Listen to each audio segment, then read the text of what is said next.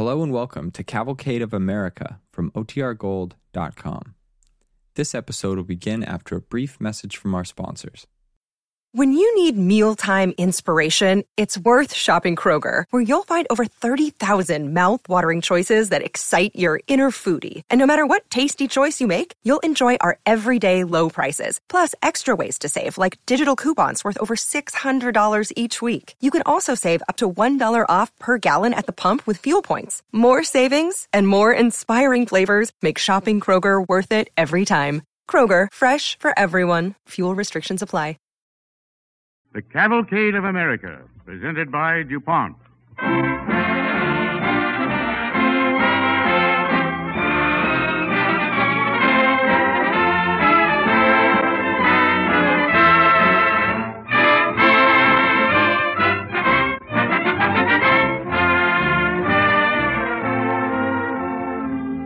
The basin of the Mississippi is the body of the nation. Once a great man chose that for the first line of a famous book. He went on to tell how the Mississippi rises in the Dakotas, how thousands of other streams dance down through the Rockies and from the Alleghanies to join the Mississippi. Then the great shining tide rolls on, 3,000 miles to the Gulf. A noble river. Many of its sons have put it into song and story, but we feel the man who, of all others, felt most deeply its power and compelling lure was Mark Twain. The river gave Mark Twain to the world, and gratefully, because he could never forget it, he made the world love the Mississippi. It is his story that we will tell you tonight.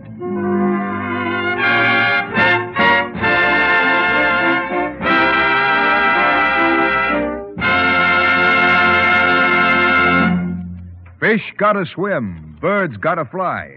From Showboat, Jerome Kern's immortal score of Edna Ferber's drama of the Mississippi, Don Voorhees and the DuPont Cavalcade Orchestra play a familiar melody.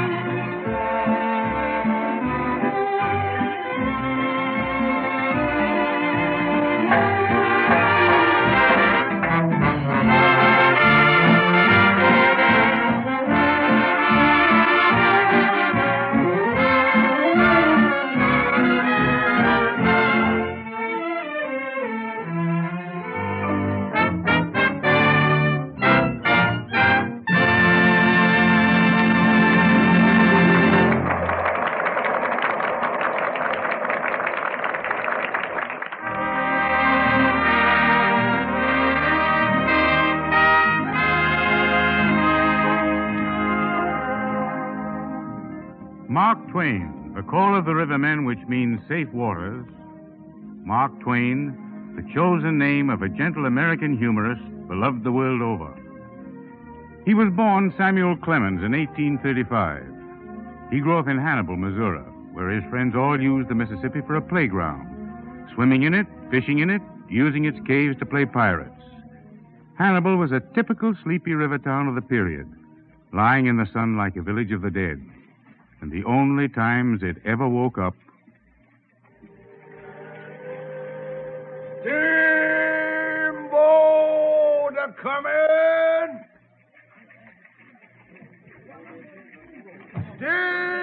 Steamboat a coming!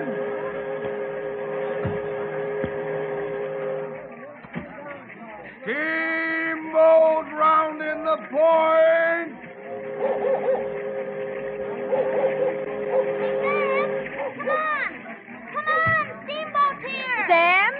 Samuel Clemens, where you going? Steamboat, Mom. Maybe it's the Amaranth. You take that pail of whitewash and go on with the fence. Oh, Mom. How can I be a river pilot if I don't watch him dock? If it wasn't for that river, maybe you'd amount to something. Oh, Mom.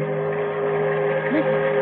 It is the Amaranth. Mom, I promise to amount to something if I can just finish that fence after dinner. Don't talk the cargo loaders.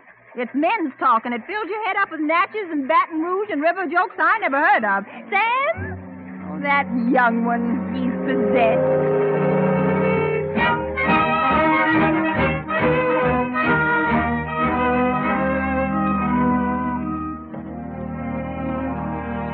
Queens of the Mississippi were her stately steamboats, and kings were the river pilots. Every boy in Hannibal dreamed of the river as a Nantucket or Gloucester boy dreams of going to sea. One by one, Sam's friends went off down the shining highway, and at last came the time when Samuel Clemens, in his early twenties, walked into the pilot house of the steamboat Paul Jones bound south to ask the vital question. Captain Bixby, might I talk to you while you're at the wheel? Sure, son. Sit down. Chance you might need a hand on this ship? Where are you from? Oh, good many places. New York, Philadelphia, St. Louis, and Keokuk. I'm a printer by trade. Name is Samuel Clemens. This river's where I lived till I was a man grown. On it, in it. I could swim from that Missouri shore to Illinois and back. You know Willie and Bart Bowman? Bowen boys? Well, they're pilots on the St. Louis New Orleans run. Mm-hmm. Friends of mine. So? My mother always said it was the river that made us boys restless. Maybe, maybe she was right.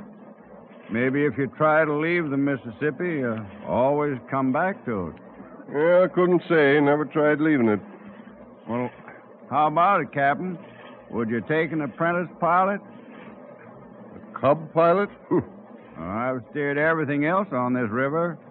I've steered a rowboat and a raft and a log. Think and- you could learn 1,200 miles of river? Know the depths every inch of the way? Why, you gotta know the look of every bluff, every tree and grove, by day or night. In different kinds of moonlight. In rain or... Uh, just let me have that wheel a minute.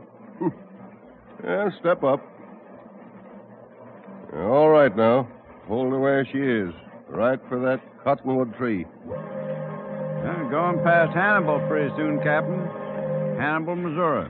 How do you know? That's where I'm from.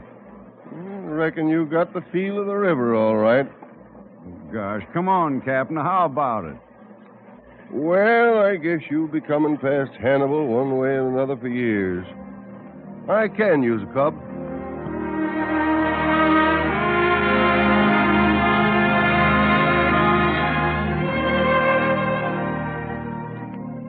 So the river became Mark Twain's life, as he was sure it would. He learned every depth in the river, but he also learned about people. People learned about him. Humor and courage were the everyday qualities of a pilot. Searching for the dim shapes of headlands at night trained his eyes. And Samuel Clemens learned patience watching cargo on the wharves of New Orleans. Sometimes at night, out on the levees, he'd talk to his favorite young brother Henry, who'd followed him on the river. It's a beautiful river, Sammy. Which part do you like best? It's all good. Uh, you're a lightning pilot, Sam. Not afraid of the reefs. That's what I'm going to be. Maybe I was wrong to get you on the river, Henry. Uh, how'd Mother feel about it? Suppose she thought brothers would be good company. But now we'll get separated if I go north on the Pennsylvania. Uh, you go on. We'll get together later. Uh, I meant to say, Henry, this river, sometimes it's a treacherous old snake. If anything ever happens to a boat you're on, swim for it, across the current. Uh, don't uh, take care of all passengers first. Sure, Sammy, sure. Look, there's a shooting star.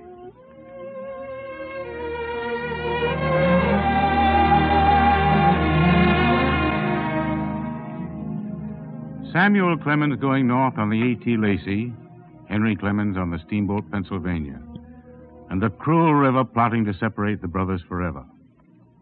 A few days later, in a Memphis hospital, The doctor told me the truth, Sam. Only a little longer. You can take some messages to Mother. Sure. Don't talk too much, Henry. The boilers exploded. I was in the water. I tried to head for shore, like like you'd warned me once.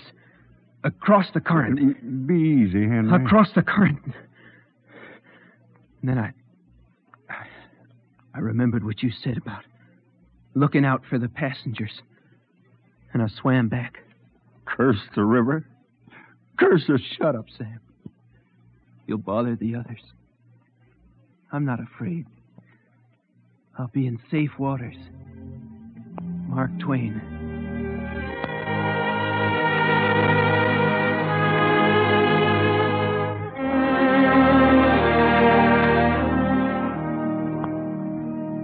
Lazy, beautiful river, the ominous, terrible river, had nourished Sam Clemens, made his living, given him quick laughter, and stolen his brother.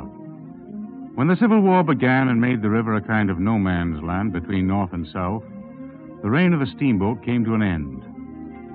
From a river pilot, he became a miner and a prospector, and finally a newspaper reporter in the West.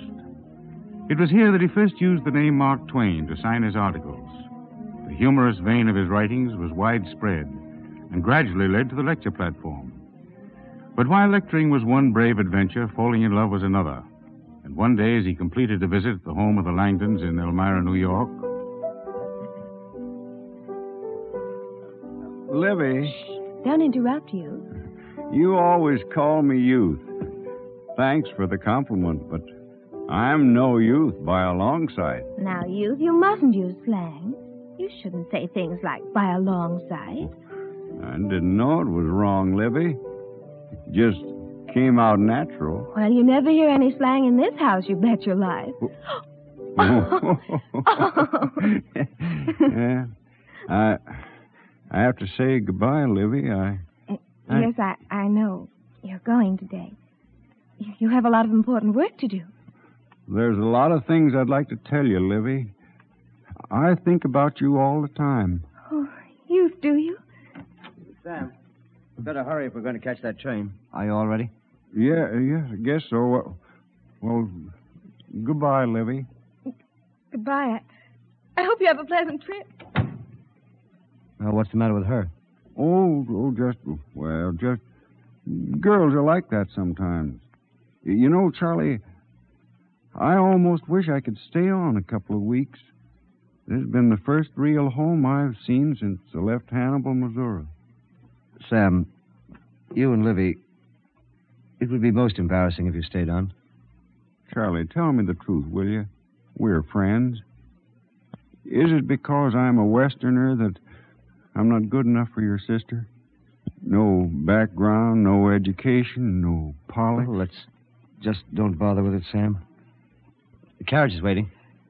Maybe I could write books, Charlie, if I just had a reason for writing them. Livy's the best reason I ever saw. Almost train time, Master Charles. Oh, thanks, Tom. Uh, will you take the bags, please? Yes, Master. Uh, We'd better hurry, Sam. Uh, certainly, Charlie. I wish I could say goodbye to Livy again. I, I, I promise not to tell her how I feel about her. It's better this way, Sam. Uh, put the bags in front of the trap, Tom. I got 'em fixed, Master Charlie. Whoa, Bobby, whoa. What you acting up for? You gentlemen get in, please. Thank you, Tom.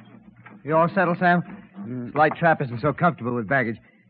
Say, Tom, this seat feels loose. Yes, it gotta be fixed mighty soon. Ready, gentlemen?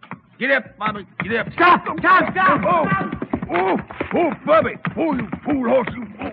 Oh, oh, oh. Oh, my golly. Poor Miss Charlie. Miss Charlie, you hurt? You hurt bad? I'm all right, Tom. Help me up, please. Uh, yeah, yeah. Where's Sam? Yeah. Sam! He must have fell right out on his head. Sam. Sam, old man. Tom, run for the doctor. Oh, Charles, Charles, Charles, what Keep back, happened? Livy. Oh, let me help him. Charles, is he dead? The horse jerked and the seat broke and jumped us both out. All right, you stay here. I'll get water. Oh, you, you, my dear, speak to me. Livy. Darling, you're all right. Yes, dear. You, didn't you fall on your head? I hope not. I think I'm going to need it. Uh, Livy, I've promised not to tell you. I'm in love with you. Oh, then you mustn't tell me. Oh, oh darling, I'm so glad.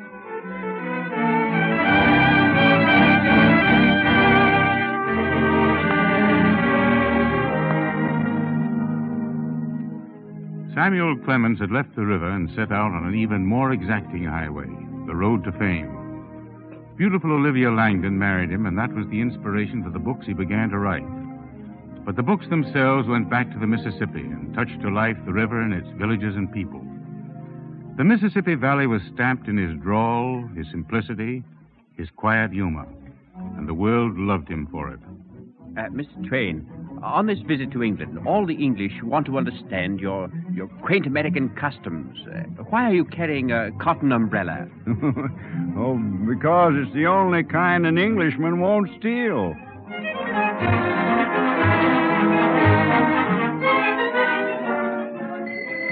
Welcome to Berlin, Mr. Twain. Uh, uh, will you sign the register here, please, Mr. Twain, under this name? Grand Duchess Sophia and retinue.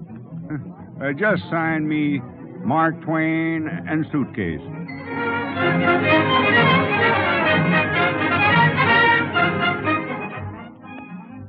So many people come to interview you.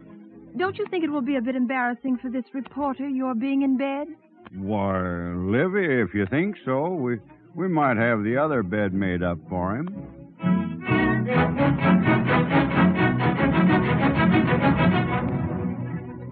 These thousands of silly letters, Youth. Listen to this one.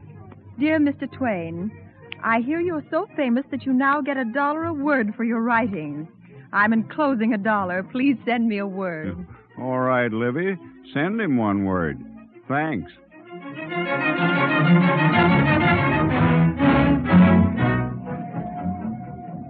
It is an honor, Monsieur Twain, to welcome you to the Republic of France. As you see by the crowd at the station, we read your books in translation. Well, it's fine to be here. Why, why I've heard the people are so smart in Paris that, that even the children speak French.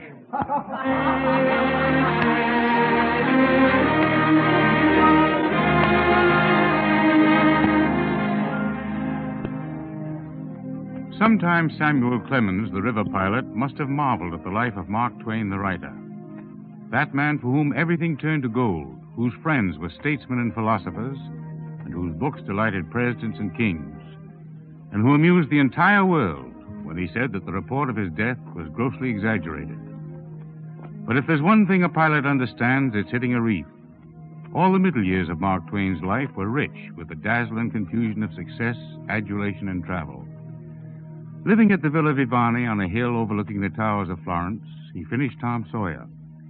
And then, nearing 60, in the full flush of fame, achievement, and honor, Your publishing house declared a failure. Misunderstanding and ill will imminent. Debts total $70,000. Will you accept assignment of claims? Henry H. Rogers.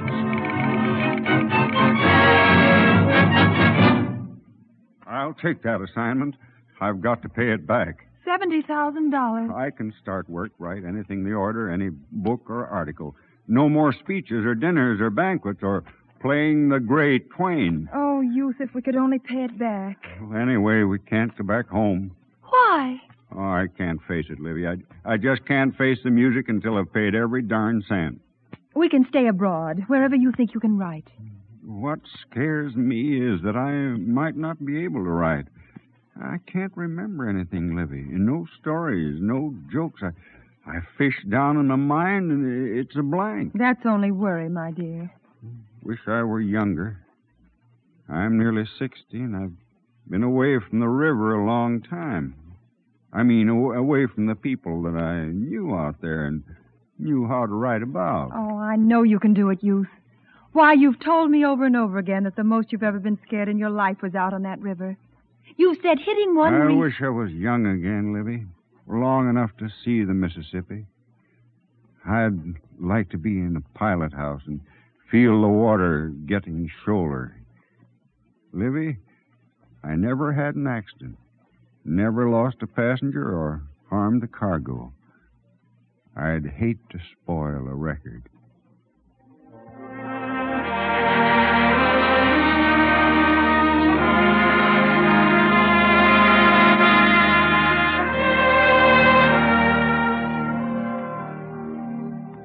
Years of exile, of lean living, of wanting to go home. But the work Samuel Clemens knew he had to do went on. There was work like the finished beautiful book of Joan of Arc, the work of lecturing on a tour that took him clear around the world. Personal sorrow distracted him. His lovely daughter Susie fell ill and died.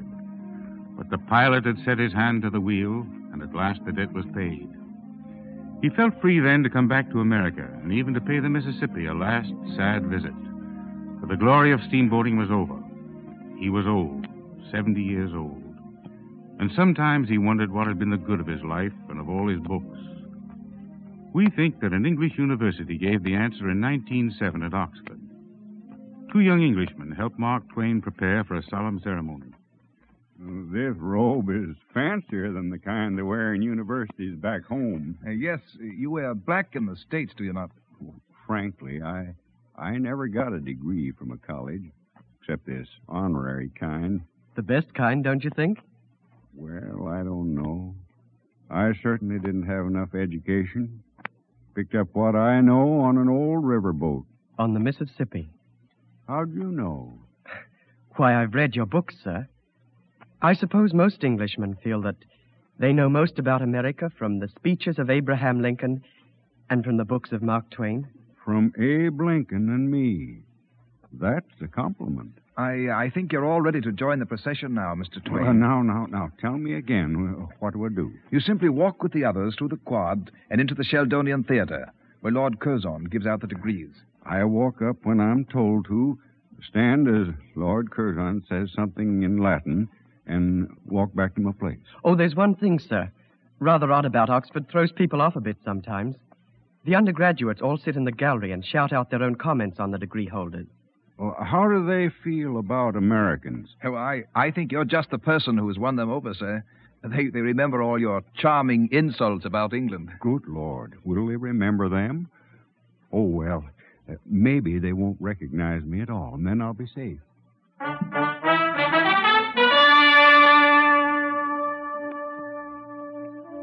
Quietly, Mark Twain adjusts his gray and scarlet gown, walks slowly to his place in the procession, stands with the other honorary fellows, with Prince Arthur of Connaught, the sculptor Auguste Rodin, the composer Saint-Saëns, the poet Rudyard Kipling. Then into the great lofty hall, steeped in the ancient courtly tradition of British pageantry and learning, moves the solemn academic procession.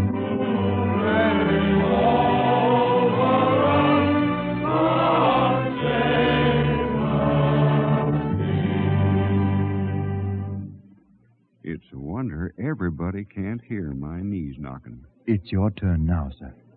Mark Twain. Ah. Where's Tom Sawyer? We want Huckleberry Finn. Connecticut Yankee. Mississippi, Mississippi, Mississippi, Mississippi, Mississippi, Mississippi. Amabilissime et gratissime hilaritate Orbis terrarum latera quassas.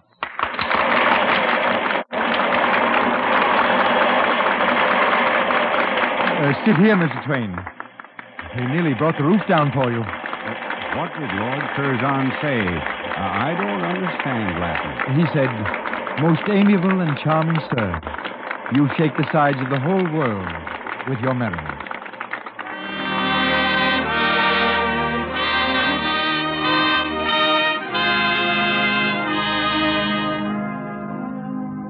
Twain made the world laugh, but he did more. He won a world public's admiration and respect and made the Mississippi known wherever men knew the printed page. He died with his debts paid and his mind at peace. Mark Twain, the pilot, was in safe waters at last. And the riches he left were as great as this country has ever received from any of her literary sons.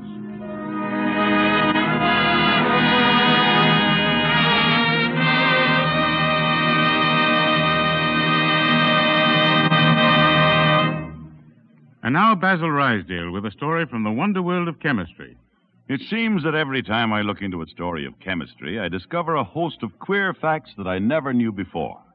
I looked into the story of colored glass and found that a glass factory was America's first mint. Yes, mint, a place where money is made.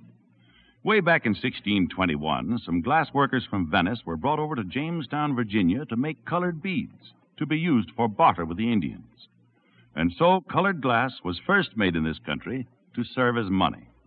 And there's another angle to that story, because for many generations, it took plenty of money to buy colored glassware for home use. There was a good reason for the high cost of colored glass in days past.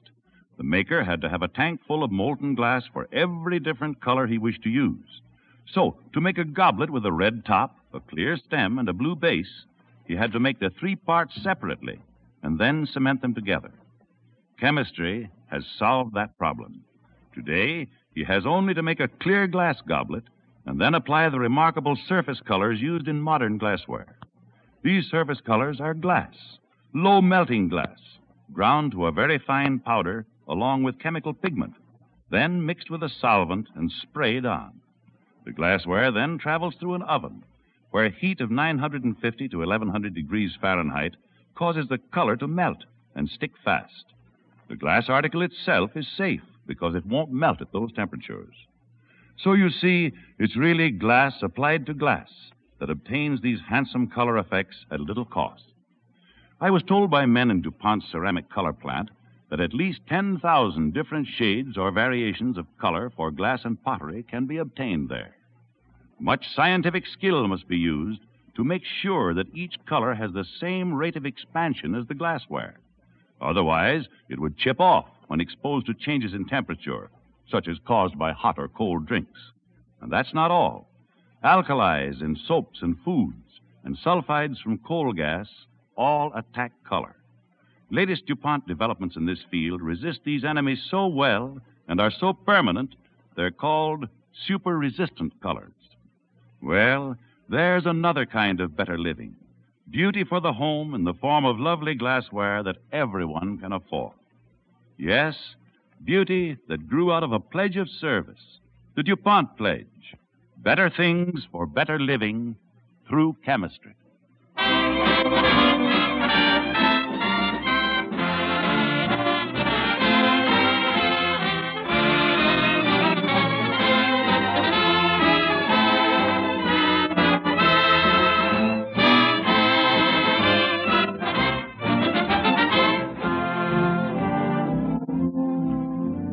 Radio presentation was arranged through the courtesy of the Mark Twain Estate and Harold Sherman, who has been granted the exclusive right to dramatize the life of Mark Twain. Next week, the Cavalcade of America will present the story of the American patriot, Nathan Hale.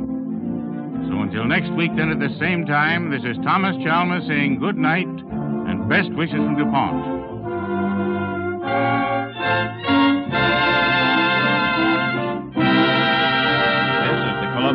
Broadcasting System.